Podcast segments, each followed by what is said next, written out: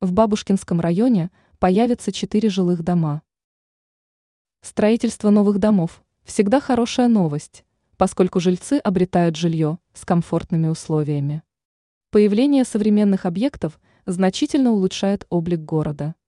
По информации агентства «Москва», пресс-службы Московского департамента строительства со ссылкой на его руководителя Рафика Равиловича Загрутдинова сообщила о строительстве четырех жилых домов.